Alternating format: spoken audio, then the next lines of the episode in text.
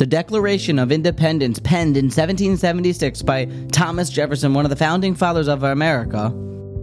In this Declaration of Independence, it says that all men are created equal. While it is an interesting subject to ponder, if we all are equal, are all men, women, children with different jobs and roles all equal? That is not today's topic. It is clear, it is mevur from our parsha that time, T I M E, is not always created equal. There will be days that are ordinary. There will be days that are special. There will there will be days that are Shabbos Kodesh, and there will be days that are even as holy as a Yom Tif like Yom Kippur. There are times like Aseres Yemei Tshuva Dirshu Hashem Behimatzah Kiroisa Karav that you can access the highest levels of Hakadosh Baruch Hu. We can tap into levels of tshuva that is unprecedented. The night of the Seder, Leil Seder, is the Leil Shimurim. It is not like all other nights.